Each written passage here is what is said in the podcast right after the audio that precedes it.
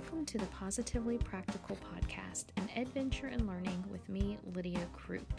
This podcast will focus on all the ideas, discussion topics, thoughts, learning opportunities that I come across in my current position in instructional technology. Every episode will have a focus leading to an overall theme for a season.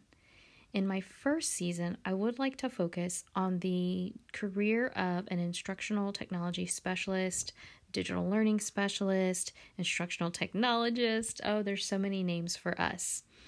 I will look at this job and how it's evolved over time and where we think it will head, especially in the time of at home learning due to COVID 19.